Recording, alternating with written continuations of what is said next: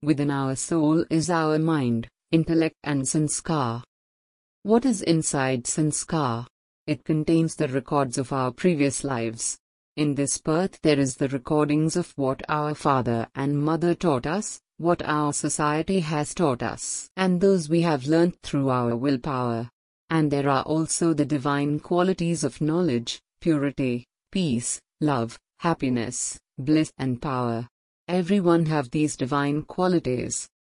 Our job is to awaken the divine qualities in others.